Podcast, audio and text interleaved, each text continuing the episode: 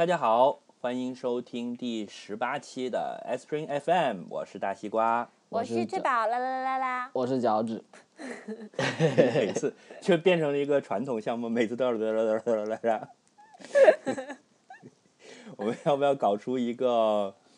哎，你说我们要不要搞一个每个人都要有一个主题的音乐？这样就像星球大战一样，坏人出来的当当当当当当当这样。你你是要用当当当做主题音乐是吗？我 不要当当当，去死！现在听到就觉得很烦。呃，对啊，年年年后的这些乱七八糟的热点还挺多的，对不对？好多，真的是一开年就好多烂梗。对，哎，我们现在先先来讲一下上期节目播出了之后的听众反馈嘛，来脚趾来是是是是，我我收到了对日本那一期的节目很多反馈哦，然后我觉得这里面有提到的有一个我想念一念的，他说，哎，这这我是应该是一个位建筑师来的对吧？他说六本木广场是世界著名建筑事务所捷德国际建筑师事务所的作品，他们专做商业综合体建筑。六本木广场基本是中国建筑师必去膜拜学艺的地方。他们还有一个作品是大阪的南波公园，就是那个困难的难，呃，波涛的波。然后作为现代建筑，不是不是男人的 波，对，是那困难的难。呃，但意思也差不多嘛，男的要长波其实也挺困难的，所以也差不多。就是说，作为现代建筑去逛逛挺好的，跟逛一般商场不同。这果然是专业人士给出的反馈啊。然后另外一位反馈我不肯定是不是专业人，是因为 C Y 他就纠正我们说，在日本这个最最发达的有特点的地方，除了 A V 店跟那个帕青狗，还有一个地方是居酒屋。嗯，我觉得他说的也挺对的，居酒屋这种呃文化还确实是日本比较特有的一个地地方，但是我们上期也没有聊到，下次大家去可以去试一试喽。主要是因为你没有去。我可能去了，但没意识到喽。就是居酒屋，就是你你又可以吃简餐，又可以喝酒的地方嘛。我在中国经常去，就那个和民居酒屋，我还挺喜欢的。就在香港、深圳、广州都挺多的，就是一个连锁的，呃，打着居酒屋牌照的，就比味千拉面稍微高档一点。对他，他自称是居酒屋了。味千拉面高端版。对，差不多这么个意思。他他酒单还还会多很多。嗯，对，它有 high ball，有那些什么冰淇淋球放在苏打水调的威士忌里的东西，是是嗯是。好喽。作为这么爱喝酒的人，没有聊到居酒屋也是好。也是醉了是吧？因为我的酒都是在七十一解决的，在日本的时候。嗯，翠宝是不是回来放假回来开始上班了？然后觉得这两天有点应接不暇，是吧？对呀，就所有的客户忽然就跑来说啊，那个端，快帮我们写一个微博，那个端，然后我就 什么鬼？就大家都会。然后第二天又是什么？所有人都在刷裙子，然后我就要崩溃了。就是大家怎么？那个就哦，就是那个什么白金还是蓝黑的颜色的那个裙子是吧？呃，是的。就是因为 Taylor Swift 发的嘛，然后国外哦哦，那个是 Taylor Swift 发的是吧？对，然后发出来说 What the fuck，这不应该是蓝黑吗？怎么可能看成白金？然后就开始，然后就从国外传到国内。哦，但是有很多人都觉得看到是白金的呀。是。对，那个，但我后来看了好多科普以后，就是那张原版的那张图，我是想看成白金就可以看成白金，想看成蓝黑就可以看成蓝黑。哦，你现在已经自由切换了是吧？对对对，因为它是根据你的视视性视觉的那个重点不一样，看是是在亮的部分还是在暗的部分，就就会有差别。我是最开始看到觉得是蓝黑的，然后我根本就觉得这有什么好讨论？这这个这个话题本身很无聊嘛。然后后来发现我被刷屏了，然后我就又点击回去看了一下，就发现它真的就变成白金的了。哎，我是第一眼就觉得是白金哎，然后后来大家说是蓝黑的时候，我的反应是说啊，这就手机拍的拍的这么烂，能做准吗？你要能用单反拍一张这样的照片，我再来跟你讨论好。嗯，果然比较傲娇。是。当然，昨天又开始了一波新的这个全民刷屏啊，就是昨天下班回来，本来觉得可以轻松一下，开始过一个周末。结果某人要过生日了，是吗？什么鬼？哦，原来是这样。结果发现啊，Justin Bieber 要过生日了，杀了我个措手不及。然后好像说他同意去参加吐槽大会了。不是你你你等一下，等等一下，作为。哦，所以所以作为主持人，我觉得我们有义务要先跟我们某一部分不知道 Justin Bieber 到底是干嘛的的听众解释一下，为什么 Justin Bieber 要过生日这件事情这么好笑，这么隆重。啊，为什么？就是因为就很就很隆重啊，全球的巨星。呃，第 一，他本身是一个巨星，有超多的粉丝。第二呢，除了有超多的粉丝，还有超多想喜欢黑他的人，就基本上。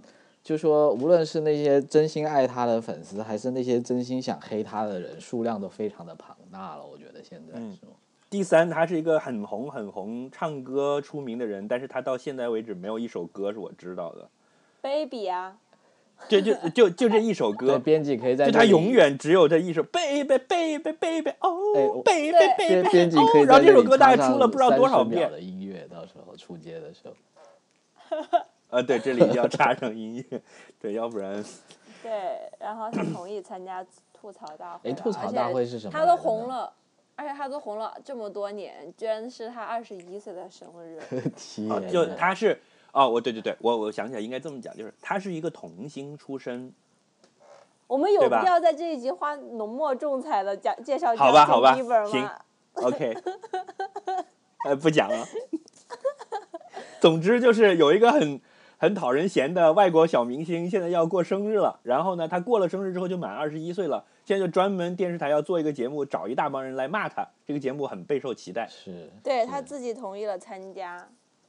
啊，什么时候演啊？这个我也要看。不知道，我很期待。我们持续关注吧。这个节目出来了之后，然后等有了中文字幕之后，我们一定会把它网上能看到的地方的这个方法，嗯，呃，通过公众号发给大家，好吧？好的。然后昨天还有一件事情被狂刷屏，我的朋友圈和这个微微微博的那个 timeline，就是柴静的雾霾那个视频，叫什么？嗯，呃，这就是我们今天要讲的主题了。其实我们今天还是比较，虽然开场很那什么，其实我们今天是非常严肃的一集。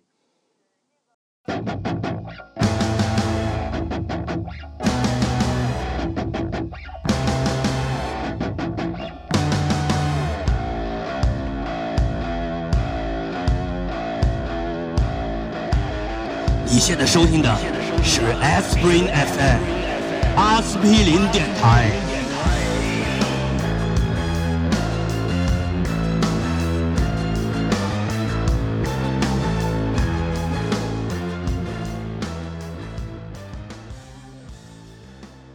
对对对，这个叫做《穹顶之下》啊，很文艺啊。柴静发布 Under the Dome，这是也是一个纪录片的名字，他引用过来的。是的。嗯，是一部科幻片，不好意思，你继续。啊，对，我们很严谨。对，说说顺了，因为讲了太多纪录片，纪录片，好嘛？那那先来介绍一下这个事情的背景吧，翠宝。就是从你昨天第一次看到这个东西，然后他你如何被刷的？哦，那个我昨天是反正就有好几个朋友，一回家本来想好好休息一下嘛。就会打开，就说啊，财经雾霾什么之类的。看到那个标题，我当时还很天真，就是看到很多人都在转嘛，就想说啊，看一看喽。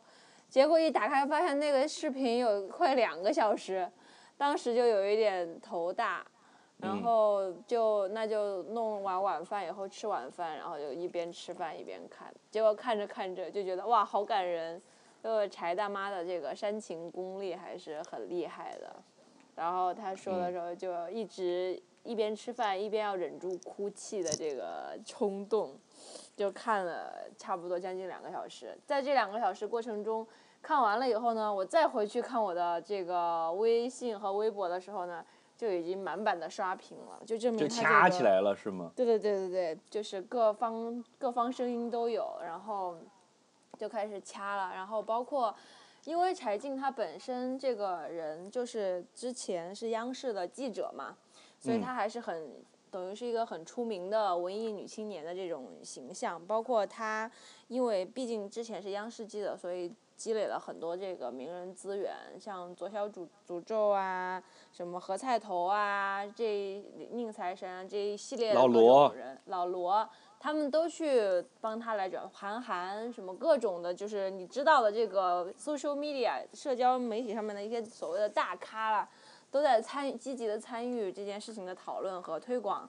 所以其实从昨天，他这个纪录片其实就是昨天上的嘛，然后嗯所有的主流媒体，包括你现在打开你的百度的首页，就是第一个手那个那个画面就是它，新闻画面就是它，然后包括人民网、优酷、爱奇艺，所有的这些都已经在首页上面，所以就是它是一个。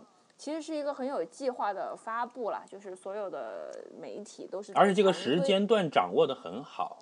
对，因为就是我们的听众比较高端，应该就知道，马上就要开两会了嘛。三月二号、三月三号开，三月二号开始开那个政协，然后三月五号开始开人大，这个也嗯是一个非常呃巧妙的时间安排。所以嗯就是当时，而且就是它的整个话题的话，也是非常吸引人注意的，就是因为这个话题已经是非很高度的受到关注，尤其是在一二线城市的生活的这个白领，也就是社交媒体的主流用户，是他们非常关心的话题。对，所以就嗯是大家开始都开始疯狂的讨论。对啊，所以我把我们的播出计划都打乱了。对对对，所以我第一时间作为阿司匹林媒体，这个我们也是主流媒体之一啦，我们迅速的 做出了反应，迅速的就做出了马上召开了选题会。是 是是是然后马上将本来已经剪辑了一半的节目暂时搁置，是吗？对对，在二十四小时之内就开始组织录这期节目，对，是的，我们反应比央视还快。对，什么鬼？对我我是昨天晚上差不多八九点就发现整个微微信的朋友圈都被刷屏了，然后而且我一开始刷完全还不是这种，就大家都没有给视频的链接，都是在那里给各种各样的评论文章，然后然后我就忍住没有去看评论，先把那个视频找来看了一下，是这样子。嗯，十一点看到啊，不是十点看到十二点吧，差不多。西瓜是什么时候看的？呢也是昨天晚上的？我对我差不多跟你同时间开始看的，但是中间我有一点事给我打断了，然后我差不多看到一点才看完。看完了之后，我又去看了很多这种你知道啦，各种评论啊，然后不是这个东西火了以后，马上就开始进入第二阶段了，就又开始掐架了嘛。是是，所以我觉得这个本身是一件很有很有很有趣的事情。其实我记得昨天晚上就是在看视频的过程啊，就西瓜跟我在、在微信上已经开始有一些争论了。我记得对对，当时我们我记得我一边看还要一边回来跟你这个颇有火花的聊上几句的。我我们争论啥了？我这这个可以等一下再聊了。哎，我我记得是这样子吧，你你当时说的一句话，我觉得挺对的，就是说，呃，我们这一代人是有一种历史责任的，对吧？当时你虽然没有说这个责任是什么什么嘛，然后我的回应我是另外一种态度嘛，我说我其实这么多年在想的问题是我怎么去逃避这种责任。那当然，我觉得是。其实你并不是想逃避责任，你是想逃避任何高呃高举集体的利益的名义去束缚个人行为的这种呃，东西就。somehow 我们聊到后来，我我大概就是说清楚了这个事情吧。就我的态度是你刚刚说的这个了，然后我觉得就是说我们对于我们这一代人的责任，可能我的理解可能也不太一样吧。就说其实我说的那个责任跟你说的责任可能是两回事了。不过我觉得这个我和西瓜之间的私人恩怨呢，我们待会也可以有机会再深入发展一下。我们再回过头先说一说柴静的这个私人恩怨吧。就你们看完他这个私人恩怨的感觉是什么呢？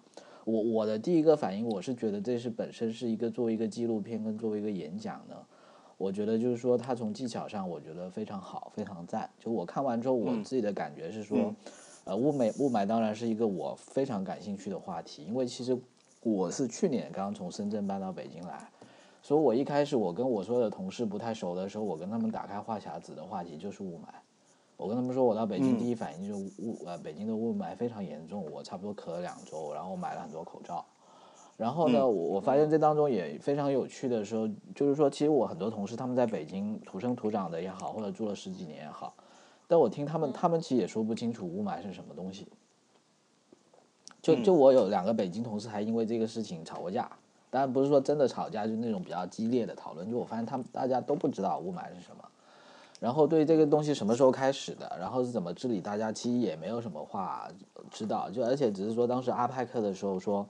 其实大家就感觉说，那看来政府是知道这个雾霾是怎么控制的，因为不然也不可能阿派克那那几天那么蓝嘛。但怎么去控制，他们能说的，也就是说，那厂都关了。但是为什么厂关了，这些雾霾就没有了呢？其实大家也说不太清楚。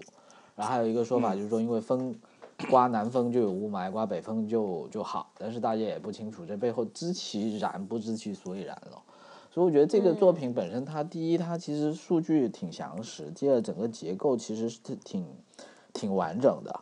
所以，所以我觉得就是说，不管虽然之前网上看了很多东西，有很多信息，但是我自己的感觉就是说，我觉得这个纪录片很好，就是说，它让我把很多之前只是碎片化、零星知道的或者一知半解的东西，第一，他他他把它组织到一起了。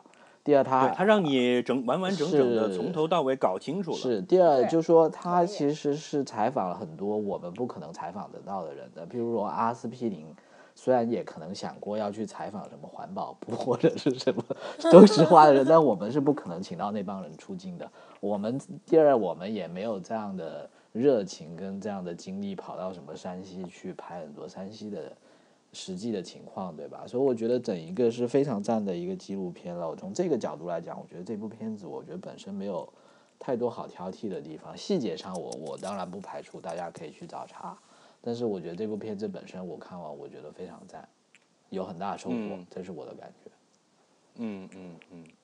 翠宝呢？你觉得呢？你第一点看完之后是什么感觉？我第一点看完的时候就是觉得很感人啊，然后。第二就是说家里要那个空气净化器一定要随时都打开，好像感觉真的是很严重的样子。就是他第一点是首先唤起了就是观众的一个对于这这件事情的更加的重视吧，可以说。是是。对，其实比如说有时候雾霾的时候，城堡让我戴口罩出门，我就觉得很烦，然后又不想戴，但是现在就觉得还是要戴口罩会比较好一点。没错。对。这个首先是说你自己对于自身的一个关注，我觉得这个其实是所有的这个所谓的环境保护的一个前提啦。就是你首先是觉得自己的利益受到了一些牵扯，尤其是柴静她在里面也讲到说自己的宝宝啊或者是什么很多这样的就会很让你感同身受嘛，会让你非常的进投入到这个情境当中来。第二第二点的话，我觉得这个就是。因为毕竟它首发是人民网嘛，它肯定也是有一定的。对对。它就是像西瓜，就是之前我们讨论时候讲的，说它其实不不单单是一个纪录片那么简简单，它是一个更大的一场运动的一个开始，好像是一一场运动的一个号角这样子的一个感觉。所以，所以我当时也是这个感觉。他在这个纪录片里面前面是讲了分析了现状，然后分析了现状产生的原因。然后最后其实是就讲到了我们应该如何做嘛，去国包括去国外取经啊，然后跟政府部门的人聊天啊，然后到最后就每一个公民应该怎么做，我觉得这一点是很好的。当然呢，就说这个纪录片的意义就在于说能够唤起大家的一个意识的觉醒，以及更重要的是能够在大家意识觉醒之后，让大家知道要去怎么做，该怎么样去做。那作为就是。所以接我我更希望说能够看到说接下来每一个公民能够去做一些实际的事情，包括就是说有一些呃政府组织或者是 NGO 非政府组织能够去做一些就是更加偏平台性的东西，或者是说一些指导性的东西，来让个人去。能够把自己的这个行动发挥更大的作用，因为我觉得其实呃，在这种类似于社会运动的过程中，一个人的声音其实是很小的。虽然有时候我们在讲说啊，你也。呃，每个人都很重要啊！你做的一个小小的事情就能够产产生什么什么。但是当有一些组织机构去把这些东西形成一些体系化，或者是把它平台化的时候，例如他说的那个举报电话，然后还有一些其他东西，把它做得更加完备的时候，这样子才会让每一个人在这场运动中能够真正的发挥到自己能够发挥的作用。所以我其实很期待下一步，而且我觉得我也会持续的去关注，而且我作为一个个人，应该也会去就是说参与到其中吧。大概就你你看完之后，你是很愿意积极的参与的。对对对，如果即使这个参与是以你牺牲现在的生活模式为代价的，比如说你你本来假设你是开车的，你将来会身体力行的减少开车，嗯，呃，我会尽量吧。就你知道这里面有个很残酷的事实，就是假设我们改用更加清洁的能源，要减少能源使用，这里面是有一个巨大的成本的。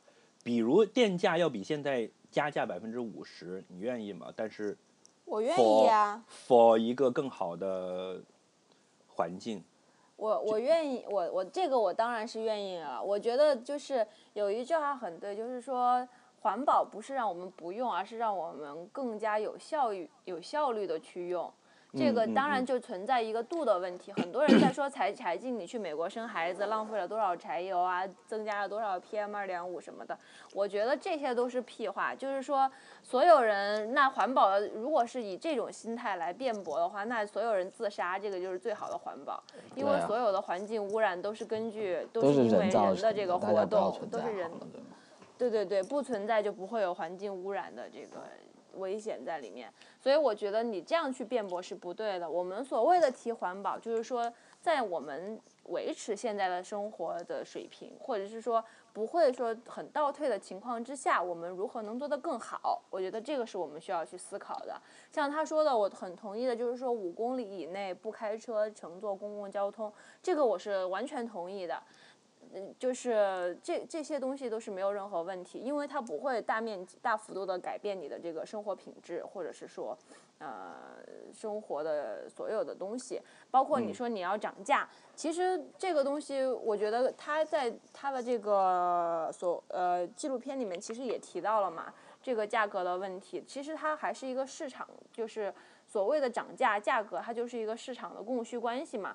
你在嗯这样子的话，你其实是更加的呼吁呃所谓的产业结构的转型，然后有更多的人去投入到这个所谓的呃清洁能源的生产上面过来。这样子的话，其实是对社会长远的来说是更好的。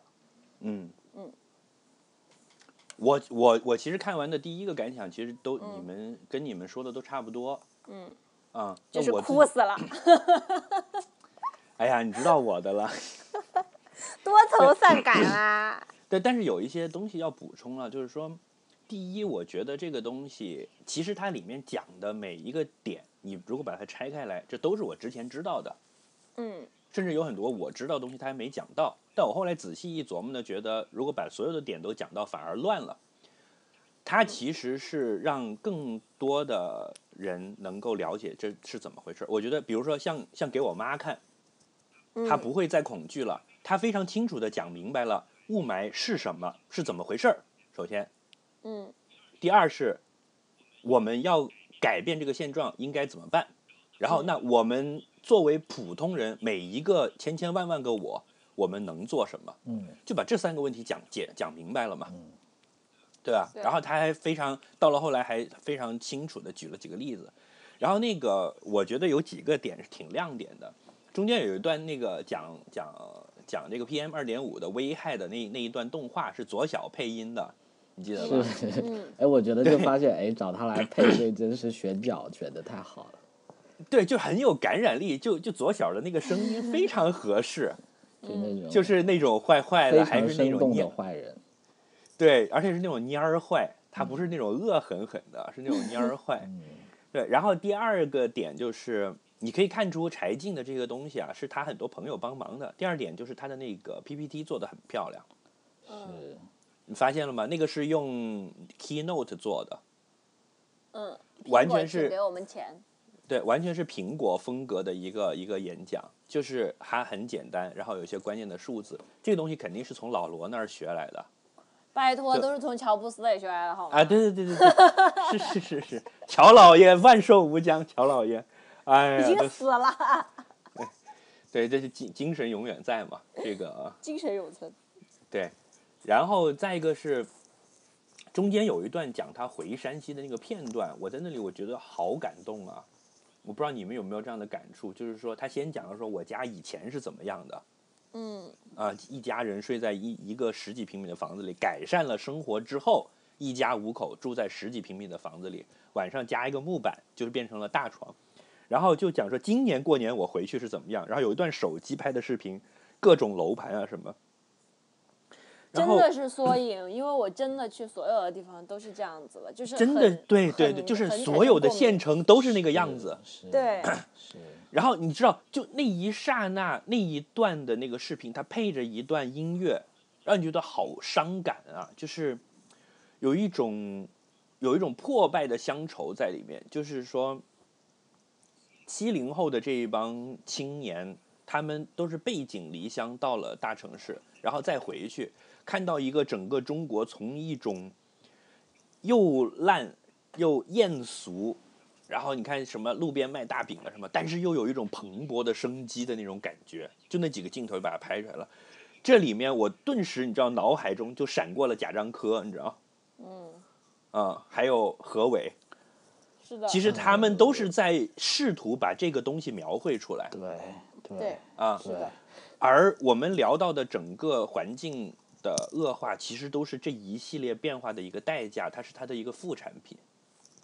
那那我们其实现在是要开始着手去解决这个变化产生的这个副产品，就是你要你要开始付出成本来解决这个问题了。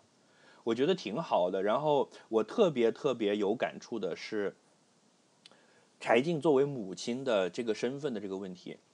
你知道，我身边有很多朋友，在之前对这种什么环境问题啊，对很多对对中国社会的不满意啊，他们之前都觉得 OK 的。就你知道，我曾经有一段时间还比较愤青，经常说这样是不对的，不能这样子。他们就说、啊 OK 啊，那你能怎么样呢？你移民呐、对吧？你移不了，你不就忍着呗？我们小老百姓能干嘛呢？通常都是这种论调。但是我有好几个朋友都是这样，一旦他们当了父亲或者母亲，突然间整个人这个变了，就变成像柴静这里面讲的，嗯就是我我不要等，我要现在就变好。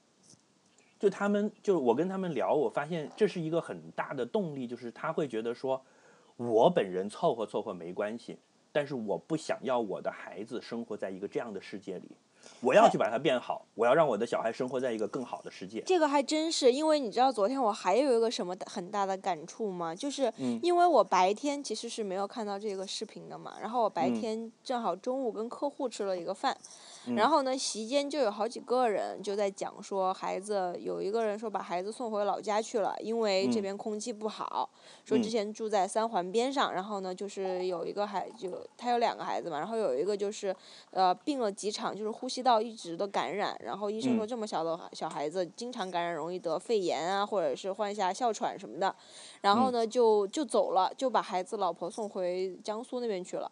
然后嗯还有一个人呢说，那哎，我这边同事也是现在在考虑搬离北京，因为也是小孩子一直一直生病，因为小朋友的免疫力比较低嘛。然嗯后所以就是说，真的就当时就是我我的第一个感觉也是说。呃，我自己没有为人父母，所以其实没有这么深刻的感受嘛，就是嗯觉得啊，大不了就戴戴口罩什么的。然后我想到就是说，那些父母真的就是很想要保护自己的小孩，然后晚上，然后晚上晚晚上回来又看到这个，就觉得哇，真的还挺巧的。对啊，就那个他这个视频里面有一段访谈，就是讲说我我有一个母亲嘛，他就说我无论付出什么样的代价，我也要保护好我自己的孩子。我觉得这一点真的让我挺感动的，就是这个真的是一个生物的本能哎，就是当我自己的话，你你你可以想象，如果是你北京空气不好，你就戴口罩嘛，你还是愿意在北京工作，对吧？对，但是如果你有了小孩儿，你觉得这个对小孩的健康很很很糟糕的话，你真的是会放弃一切东西去搬到一个对他好的地方去的。是的，嗯，就是我觉得这点很感人了。我我我我看这个整个这个视频，我是中间有有哭好几次，就差不多都在这几个点，你知道？就是我其实一直挺怕柴姑娘的，她以前的那些书啊 什么的看我都没有哭是吗？没有没有，没我我我我就很怕她那一套，就是她一副很感性的女青年，然后又很执着，她不是用一种很强硬的方式去逼问你，她用一种娓娓道来的方式，但是她又盯着你，呃，然后中间又来不来给你来点煽情，我我真超怕这个东西。其实我认识柴静，呃，不叫认识吧，认识是双方的，就我知道柴静比可能绝大多数人都要呃早。因为他九八年到北京去发展之前，是在长沙的一个广播电台当节目主持人的。哦，嗯，啊，然后九十年代我在长沙念的高中，那个时候呢，他就啊，你主持一个节目。深圳原住民来的吗？我怎么在讲？暴露了，暴露了。呃，我我我高中曾经有几年在长沙了。哦，好吧，啊，就那个时候他就已经是算是著名的青年主持人啊。他是一个山西人，但是当时大学他是在长沙念的，好像就是湖南师大的。哦，明白。毕业了之后，在长沙当时的叫做长沙经济电台广播。嗯所以，所以对对于你十六七岁的你留下了什么样的印象？就那个时候我就不喜欢他，我就觉得太太太文艺了呀。就他当时还写过一本书，叫《用我的一辈子去忘记》。那那这一次对啊你对他的印象有没有什么质的改变？没没没有什么质的改变了，但是我我很支持他这次这个片子这个事情。我觉得虽然这个风格不是我喜欢的，但是我觉得挺好的，而且我也会推荐我所有认识的亲戚都去看。嗯我我其实还真的像财经，我之前只有时候刷新闻刷到他，但是我其实从来以前是从来没有看过他的任何电视或者书的作品都没有。我知道就有这么一个人，就是这样子。然后当然他的他的这个纪录片，我刚刚也说说了我的感觉了。但当然我我是其实觉得是挺让我印象挺深刻的，就是非质量非常高的一个纪录片。然后我这里想说的两点是你刚刚也提到的，就第一，你说他拍的那个县城的样子啊，嗯，然后就是说，其实像贾樟柯什么以以以前也拍过，对吧？然后我在想的嗯问题就是说，其实这就是我们大家我们这一代人成长的一个现实，就我们周围的现实就是这样子的。但是我我想讲的第一个问题就是说，为什为什么他其实以前是极少在公众媒体、主流媒体上出现的？就说，嗯，你你会一直去看到，在中国所有的电视剧、所有的新闻、所有的新闻采访里面所看到的中国，跟我们其实正在经历的中国是是很大程度上是一个脱节的一个景象来的，所以你才会当看到一些你让你真正感觉到是你身边的事情的时候，你会有那么大的感触，但是本来不是，这应该是理所当然，就大家在反映纪录片的时候，不就是应该拍我们身边的事情吗？所以这是我第一个延伸就想到的，就是说，就就是像你刚刚讲的，这就本身是一个事件，就是说，这个东西本身能够以这么大规模出现在大家的视线里面，这背后就是有一个很大的事情在后面的。刚刚西瓜你你你你你，我我觉得你分析的挺对的，你可以可以再说一说，是吧？嗯，就是有这么一个有有这么一句话叫做“这不是一个纪录片，这是一个大事件”。嗯，是的，嗯，对我我觉得挺好的，概括了整个这件事。就是其实它的社会意义是超出这个电影呃这一个视频本身，甚至超出关于雾霾这个话题本身的。就是我觉得这可能在将来二十年之后，我们回顾中国社会的变化，这会是一个节点。呃，我只能说希望是了，我我不知道我们希望是，就是从二零一五年的二月底，呃，柴静搞了一个讲雾霾的纪录片，引发了大众的讨论。从那时候开始，公共事件的讨论变成了中国事件的一个常态。呃，从乐观的民间开始对是吧对 对，民间开始对各种公共话题发声。我希望会是这样一个结果。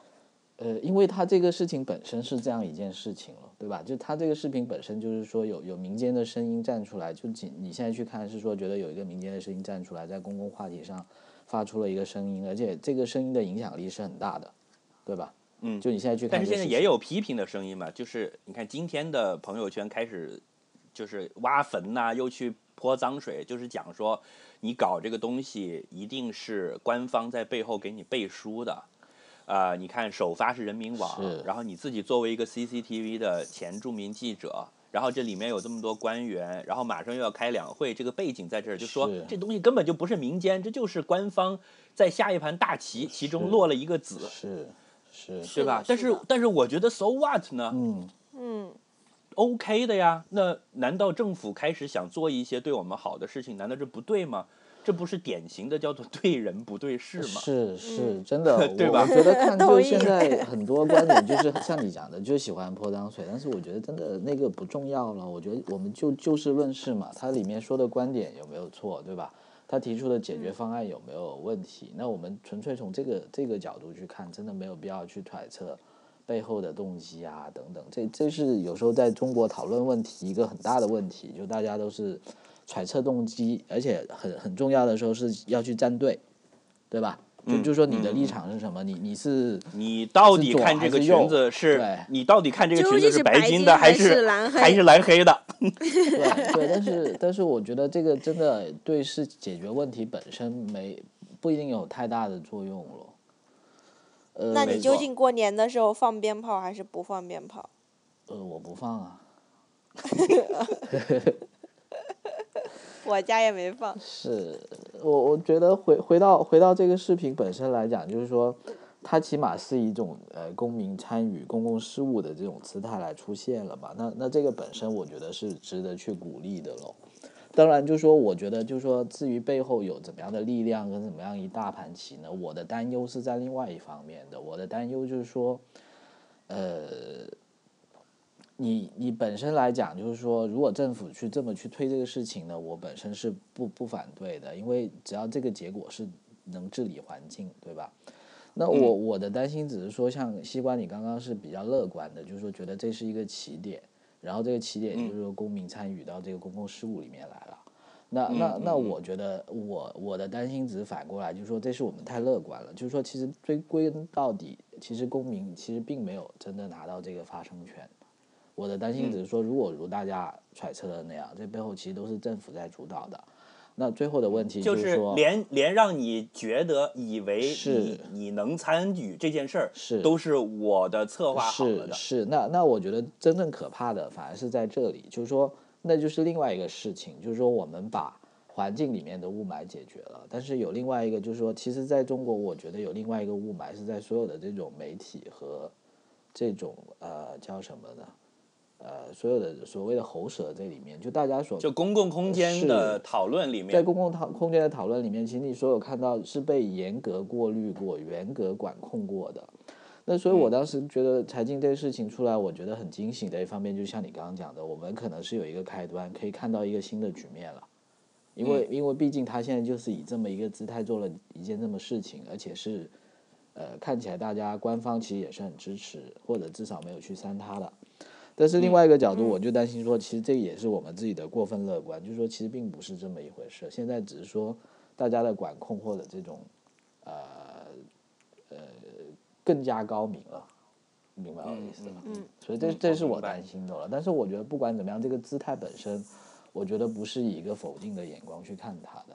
就说如果嗯怎么讲呢？就说以后是有 N 个财经出来讲 N 个领域的雾霾，那以这种姿态去讲，那我觉得是好事了。但是如果你最后到发现，就是说其实到最后并不是说大家都可以这么做，对肯定没那么容易，因为这个东西也是一个专业活儿。你看，我单纯就这个视频本身来讲哈，嗯雾霾这个问题本身是非常复杂的。嗯呃，它把好几条线穿插起来，然后条理非常清楚。呃，我自己写了一个 notes 啊，我当时在看，我在记，这里面涉及到哪些问题？涉及到环境污染，涉及到我们整个国家的能源战略，涉及到城市化过程，就是现在有城市化过速的过程，涉及到产业泡沫和对不同的产业的这个政府补贴的政策的问题，是的，涉及到行业垄断的问题，涉及到法律架空的问题，对吧？嗯对，就是有很多法律，但是没有办法执行，涉及到具体到气象和这个环境保护的技术解决方案的问题，嗯，涉及到官员腐败的问题，是的，甚至这里面整个这个里面还没有扯到的是，实际上还有一个国际上的一个产业链转移的问题。嗯，你看那个英采访英国的那一部分，英国人很轻描淡写说，我们以前很污染啊，后来我们就产业转移了，我们把这些关掉了，我们去搞别的产业，然后我们环境就好了。那你有没有想过那些？但是他们现在依然在享受一些别的产业原来会污染的这些产业的产品，它实际上是把它转移到了欠发达国家来嘛，也就是中国和印度在搞这些事情吧，对吧？那中国现在要面临这个转型，这个东西往哪儿转？我们是又把它扔到非洲兄弟那儿去呢，还是说怎么样？这实际上有很多博弈在里面。这甚至这个话题都没有讲了，那只讲了刚才讲的这些问题，这已经足够复杂了。一般你像一般老百姓，你肯定是只光看一个两个小时的片子就能够大概看明白怎么回事，相当不容易。是是的，啊，这是这是其一，就是这是我是回应刚才乔治讲的说，可能不见得以后在每个领域都有一个柴静出来为这个领域发声，因为这是一个很专业的东西呃，我我觉得你担心的是说有没有人来发声，我的担心是说就算是能不能让你发声？对嗯，这其实合并起来是一个问题啊，就是不见得每个领域都有一个声音能发得出来。嗯即使让你说，你可能也说不好，最后老百姓也也没听明白但我觉。得很多时你候是其实最终是有人会说，但是是说没有办法让你去说了。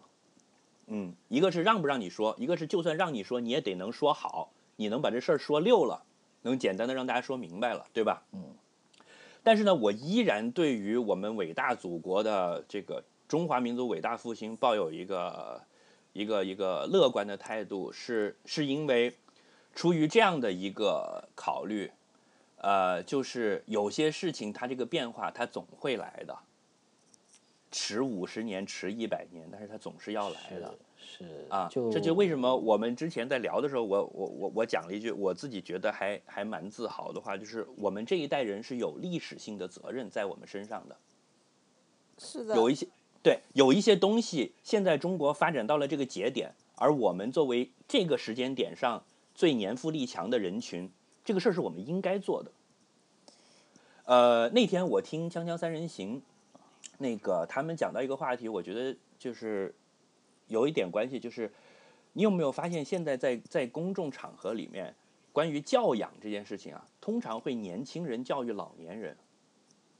就比如说你在机场排队，排着队，你可能因为不想跟前面一个人靠得太紧，你稍微留了点空间，突然一个大妈过来了，就往你前面一插，说：“哎呀，来来来，这边有位置。”他还呼朋唤友，来了三五个人，而这个时候我还没有吭声。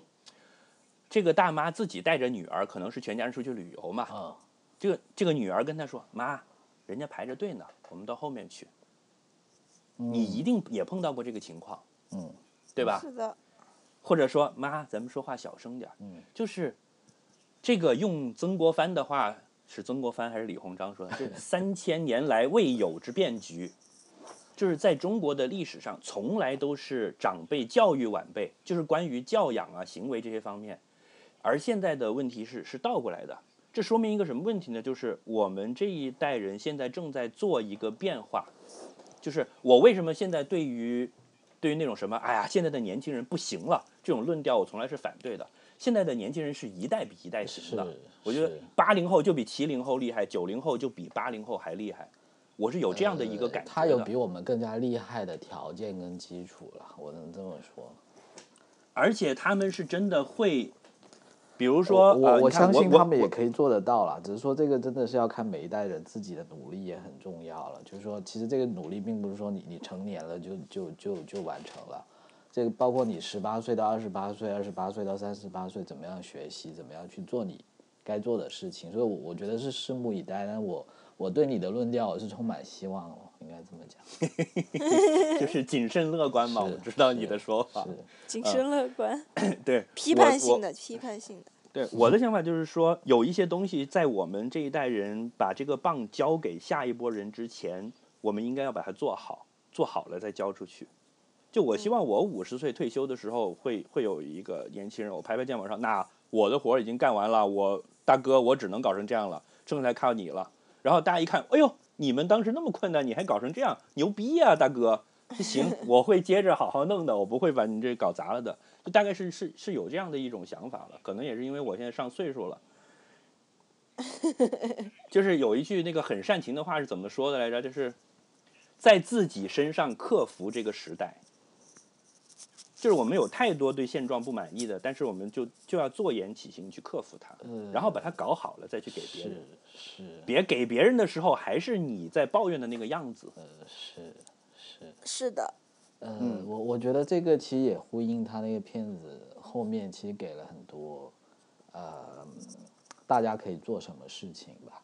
但这一点就是说我我自己的感觉，就其实跟你刚刚也有点像。就第一是说，其实你每个人都应该要做一些事情的。当然，我觉得，我觉得其实也就跟你想像你说的那样，我们要做的事情可能并不只是说像他片里面讲的，可能打打投诉电话啊，啊，自己出行更加环保一点。其其实另外，其实我觉得引申出来就是说，呃，你。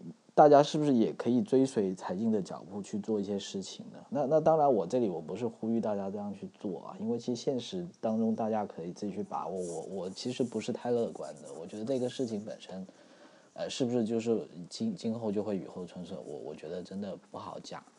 但是但是如果我想要做更多的话，应该怎么办呢？对对，就就说我我觉得我觉得我想到的第二个问题就是说。你你会发现，就你对比财经这个呃纪录片，它本身在前半部分就说，从这个雾霾怎么来形成的原因到我们可以怎么做，这当中是有一个很大的环节是丢了的。这个丢了的，我并不是指责它本身的缺陷，就是说你其实去想一想就明白，就是说在现在这个社会里面，你公民个人可以做的事情其实还是非常非常少的。就你做的无非也就打打电话，然后绿色出行。那至于，譬如说你整个能源行业要怎么走，你说这些工厂的环保要怎么做？你作为一个不在这个行业里面不谋其事的人，你你能做到什么？你的力量是非常非常小的。那当然，我觉得它里面留下的这个空间呢，其实就有很大的空间。一方面，当然你可以从另外一个角度去讲，就是说，譬如说怎么去推动 NGO 啊，怎么样去去鼓动各个部门去做各个部门该做的事情。但是另外一个事情呢，这个问题就非常大。我是觉得我都很力有不逮去展开来讲，所以我就点一点就好了。这就是涉及到，在一个社会里面，你整个公民跟整个政府的运转，以及整个社会的运转的关系是怎么样的。那这一个东西来讲，我觉得恰恰就是很多时候就是非常多问题的一个症结来的。就是说，就是说，所以，所以我回到就是说我昨天在跟你谈这个。呃，每个公民的责任的时候，我觉得就是说这个责任，你你你往具体的说，可能是一些很具体的做好自己的事情。那我觉得这个当然是大家都要做到。但是另外一个就是说，对于这种个人跟社会之间的关系，那那你你的责任是是定义在哪里呢？这个我觉得有时候是可以是一个非常危危险的话题了。就是说，你你的责任是是让某一些呃已经在运转的东西可能。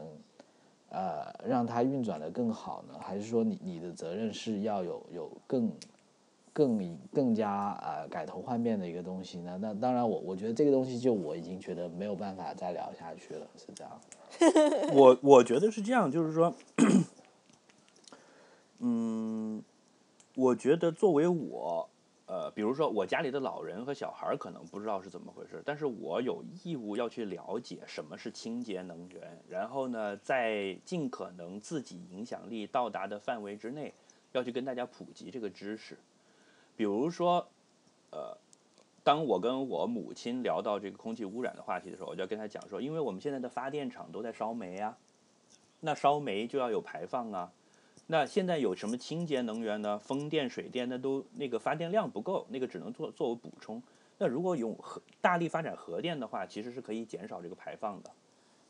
嗯，但是，对，可能可能我妈会出于在新闻上看过日本核电站爆炸的新闻之后，就觉得核电是个很危险的东西。但我会在茶余饭后跟她聊天的时候，都跟她讲这种东西。那比如说。为什么我们要用这个？呃，这是那个之前就是特斯拉的那个总裁，Elon Musk 他的一篇文章里，我我看到的也是也是算转述他的观点吧。就他说，即使我们的那个电力都还用火力发电，也是要用电瓶车，这样效率会更高。原理是这样的，就是你看我们现在用石油嘛，实际上是把石油炼好了之后，要分发运输到每一个地方，再加到你的车里面，然后你去烧它，对吧？对。你这个车的燃烧效率大概只能做到百分之六十，就很多本来的那个能量也没有用掉，又排到空气里面去了。然后如果说你全部改用电力的汽车的话，我把这个石油全部放到发电厂那里去集中燃烧，我通过技术手段或者怎么样，我可以把燃烧效率提高到百分之七十，这百分之十就是很多呀。而且我的排放可以集中处理，像这个财进这个视频里也讲了，那个发放出来的时候，我可能烟囱上加什么东西，然后我发成电，那个电从发电厂输到城市里的每一个电站，再加给你这个车，中间的这个传输成本也比一车一车的油拉过来的这个运输成本要低，对吧？所以，即使你在上头那一节发电那一节什么都不变，都还用石油、用煤也好，用天然气也好去发电，你把下面这一节烧烧烧汽油的车变成电车用电的车，光是这样，你总体的这个排放水平和能源的使用效率都能提高百分之四十。嗯嗯啊，就是实际上是有很多这种科学的技术的解决方案在这里，大家是可以去进行的。那我知道了这些之后，对我有什么用呢？我会更加关注。电动车的发展，我可能现在我买不起特斯拉，但是某一天比亚迪或者丰田出的这种电动的汽车，我会知道这个东西是对未来好的，我就会花钱去买它，我就会去关注这个技术，就是这么简单了。就我也会到处去跟这些跟我妈跟我姨去去解释这个问题。那并不是说为了环保我们就要不用电。那我们要要少用自己烧炉子，而是那边集中烧，然后把电传过来，可能这样更环保。我觉得脚趾的意思意思是这样的，就是说你跟你妈、跟你姨、跟你家里的晚辈普及知识以后，然后大家都意识到这个问题，大家也把自己该做的做了以后。但是你还是没有办法，就是在现现在这个结构下面没有办法去影响到所谓的这个政策制定者，以及就是所有的行业里面这些其他的就是对整个环环境有更加重大影响的其他的人，这样子的话就是中间这个环节的缺失。但是我觉得，但对，但是我觉得是这样子，就是说，所有的这个社会政府的改革，它都是一步一步来的嘛。对，至少我觉得，对，至少我觉得柴柴静的这个片子放出来，包括里面所有的呃环保部门的人啊，各种就是政府部门、国企的人出来讲这种话，各种各样的这个声音发出来以后的话，我觉得至少是说说明了一个就是有一点进步性的东西的。当然了。我对于说这个东西的话，究竟是不是一个就是特别划时代，或者是，嗯，怎么说呢？就是很，就是真的意味着进步呢？我还是存疑了，因为背后我们的这些，嗯，就是感觉到是说背后有一些其他力量的支持嘛，就是对于这个纪录片。因为他他的这个话题选的比较好，比较得有一些人的这个欢心，所以他现在被推到了这个位置，然后呢，非常的火爆这种感觉。但如果我们开始讨论其他的问题的时候，是否也会得到这样的关注和讨论，甚至说是否能够影响到一些决策者呢？这个就是一个很大的问号。对。我觉得这就是柴记者的一个巧妙之处。就比如说，我现在是要讲一个同性恋人群权利的一个话题的话，可能大概有百分之十或者二十的人对这个话题感兴趣就不错了，对吧？但是我们先用一个空气这个话题来聊，这是所有人都感兴趣的，因为没有人逃得掉。嗯。然后把大家都聊起来之后，大家通过这个话题的讨论和运作，形成了一种习惯要去讨论公共话题的。呃，行为模式。后来我们知道这个事情是可以讨论的，而且我们的讨论是会影响政策制定的。从此以后，走上了一条但凡有类似的事儿，我们都拿出来讨论的道路。这就是中国进步的轨迹。我最乐观的预测是这样子。是是，我我觉得就是说这件事情本身它的意义，就是说它是迈出了这一步了。对对，这就是这就是我的核心观点，就是它其实是超出雾霾这个话题之外的核心一步。没错，没错啊，就是大家都开始能聊了。对，那那所以我觉得最关键的就在这一步之后往下走呢，就我们后续是不是可以看到，在这个方向上有更来更多的足迹，还是说可能在以前，其实我觉得尝试做这件事情的人，他绝对不是第一个了。但是觉得有非常多的人是他们的声音没有被听到，或者是客观的原因、主观的原因。对，但是他是到迄今为止聊这个话题，到目前为止聊的最漂亮的一一次。呃，是的。可能有一些是我们没有办法接触到的，你你明白我的意思了？就说，呃，明白。所以所以我就觉得，就说这个 东西那个也包括在，就说那个东西也包括在我讲的这个“漂亮”这二字，没错包含在这里面，就包括你你从什么角度去，你在什么时机讲，你怎么讲，是都包含在“漂亮”二字之中了。是，所以我就觉得，就是说这个东西本身这个非常好的。那那我觉得接下来就是说，呃，从乐观的方向是往那个方向走，然后从另外一个角度，我觉得大家也是需要拭目以待了。就我我反正接下来我非常关心的是说，这个纪录片出来本身很好，然后作为一个公公众事件，这个公众事件的方向。我觉得也也是一个非常好的方向。其实我我我觉得这里面我不想去看它，无无论背后是什么原因，我觉得所有带出来的信号都是正面跟积极的。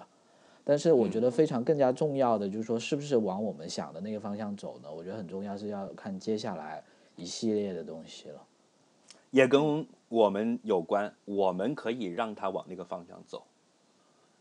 我们也呃，我们可以出自己的一份力去推一把对吧？对吧？对是的，嗯，好了，我们然后那个还呃还有最后一个环节是我们嗯 Aspirin FM 的一个传统的风格，就是呃有人说我们是一个掉书包的节目，所以呢 接下来我们还要掉一下书包。如果你对呃柴静这个雾霾这个纪录片感兴趣的话，实际上我们有一些推荐的扩展阅读的。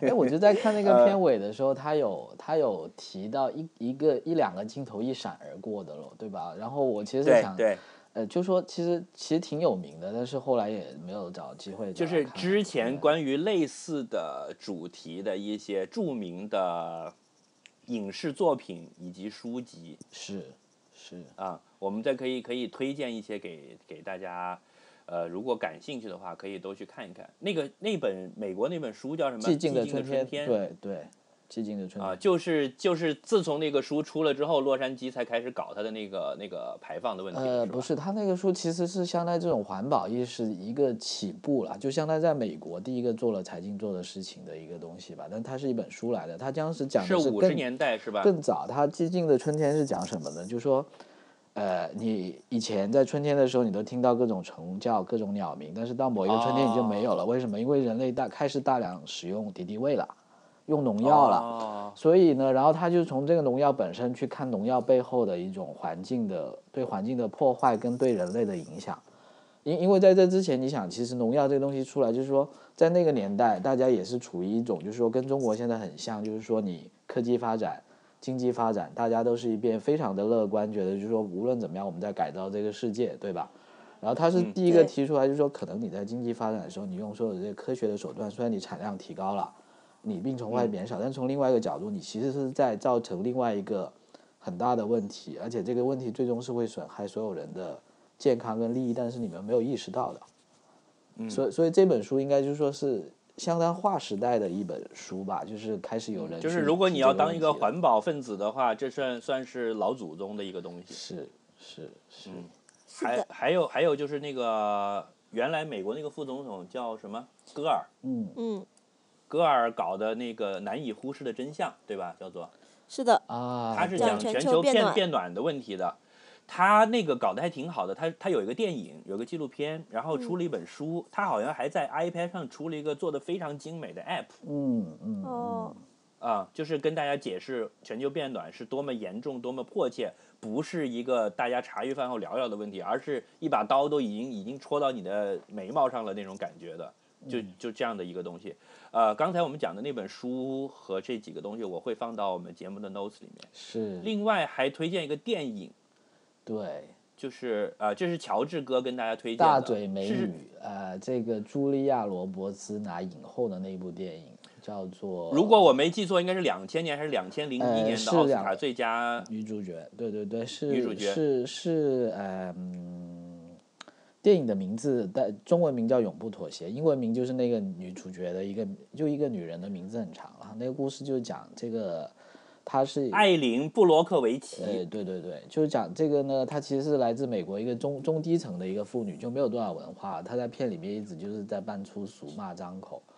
但是呢，这个女人做了一件非常了不起的事情是什么呢？就她在一个律所实习的时候，她偶然的机会发现了，就是说当地的自来水里面是有毒的。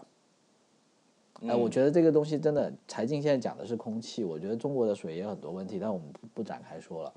然后他后来就是怎么样去打官司等等，去去跟这个以他自己一个带着三个小孩的一个单亲妈妈，然后那份工资也是临时工这样的一个性质的一个工作，他是怎么样去对抗整一个这么一个庞大的公公共这种供水系统的利益，去去去争取到后来把这件事情怎么样去揭露出来，然后怎么样去。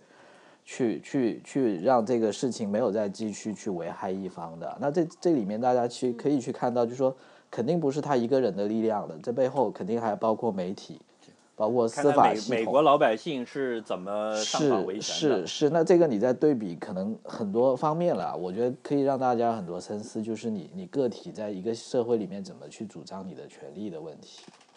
嗯，是的。另外还有就是那个纪录片里面提到了几个著名的污染的事件，像伦敦的那个什么毒雾，嗯，洛杉矶的这个，然后我稍后都会把我们在呃网上搜集的一些相关的资料的链接也都放上来。对。然后我搜这个的过程中发现，就是日本那个叫水什么病啊？水鱼病是吧？水鱼病，哎，对，就是水鱼水鱼病。这也是一个很著名的污染的事件了。当时我最早是看到一张很有名的摄影作品嘛，嗯，啊，然后我在网上竟然搜到了日本的环境省关于水俣病的教训与对策的一个文档，而且它是全中文的，嗯，它是公开给大家看，就是呃，它第一句话这样写的：本资料是为了与世界各国共享关于水俣病的教训与日本关于汞对策的见解。就其实人家搞完了之后，还会把这个资料分享出来，让大家就是一定是吸取教训的。这个东西我也会放到 notes 里面，大家感兴趣可以一个一个自己拿着看，好吧？对。哎，然后我还想加一部电影，就是说其实呢也是，其实就去年前年的电影，但是我觉得也是跟这个有关系的，就是说《达拉斯买家俱乐部》。呃，这个其实可能跟，因为我现在是在呃医医疗行业的，其实也有关系。其实在中国也发生过类似的情况，但是是完全不同的走向的。就是说，呃，达拉斯买买家俱乐部其实讲的是什么呢？就是其实简单来你去看，就是说有一帮人他们得了一种病，然后他们需要用到一种政府没有批准的药，嗯，然后他们就是用各种方法去买到这种药，但这种药在当地是没有证照的。然后他们最后是怎么样去通过司法的途径？通过各种的途径去维护到自己的权益，说我们可以用这种药来帮我自己治病的。然后呢，呃，其实在中国，大家其实在网上应该也看过，之前是出过这种就是癌症药物方面，就是有一些药是可以治癌，但是它可能是要从印度去买，它在国内是没有证照的。但是呢，这最终的走向呢，其实有兴趣你们可以去对比去看了，就是是非常有趣的一个。两个放在一起看的时候，虽然可能你觉得达拉斯买家俱乐部讲的是艾滋病，讲的是变性人，然后，呃，癌症可能是中国更多的一些其他问题，但是你把这两个故事放在一起看的时候呢，特别你从医疗行业的管理的角度去看的时候呢，你会看到非常多有趣的东西了。嗯，OK，好的，我已经都记下来了。嗯。嗯，那稍后会会放到这个 notes 里面给大家。那也欢迎大家，如果我相信就这两天刚刚看完这个东西，大家可能肯定都会有一些话想说。是。啊，欢迎大家到微信公众平台或者我们的新浪微博的官方号来跟我们交流，好吧？我们的微信公众平台是 Aspirin FM。A S P I R I N F M。微博的也是一样的，是是的，是我们已经红了，你们快点变成我们的首批粉丝吧。首批了吗？都第一百批了吧？对，就是我们以后的那个 base 会很大，现在到十年以后，这个就都算首批。哦，这样，好的，行，这样这样都绕得回来，真是有你的。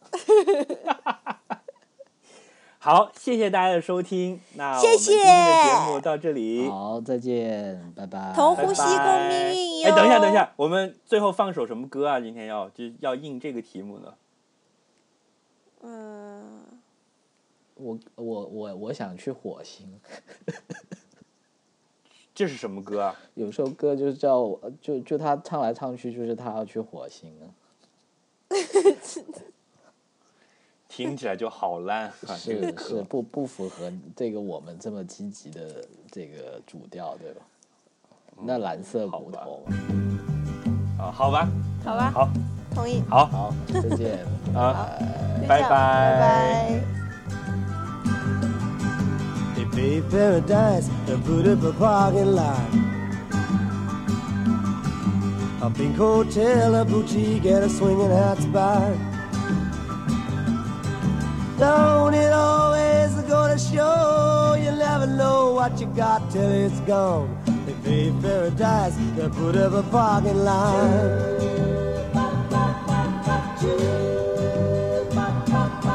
They took all the trees, they put them in a tree museum. They charge the people a dollar and a half just to see them. Don't it always go to show what you got till it's gone?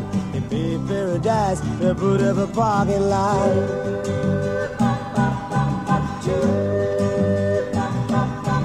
Hey, farmer, farmer, put away the DDT. Give me spots on my apples, but leave me the birds and the bees, please. Don't it always go to show you never know what you got till it's gone? Paradise to put up a parking lot.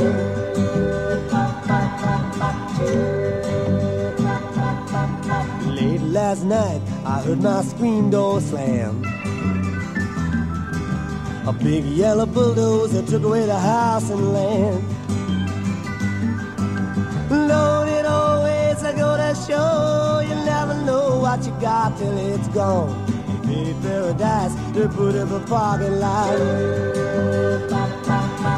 He made paradise the Buddha of a parking lot. He made paradise the Buddha of a parking lot.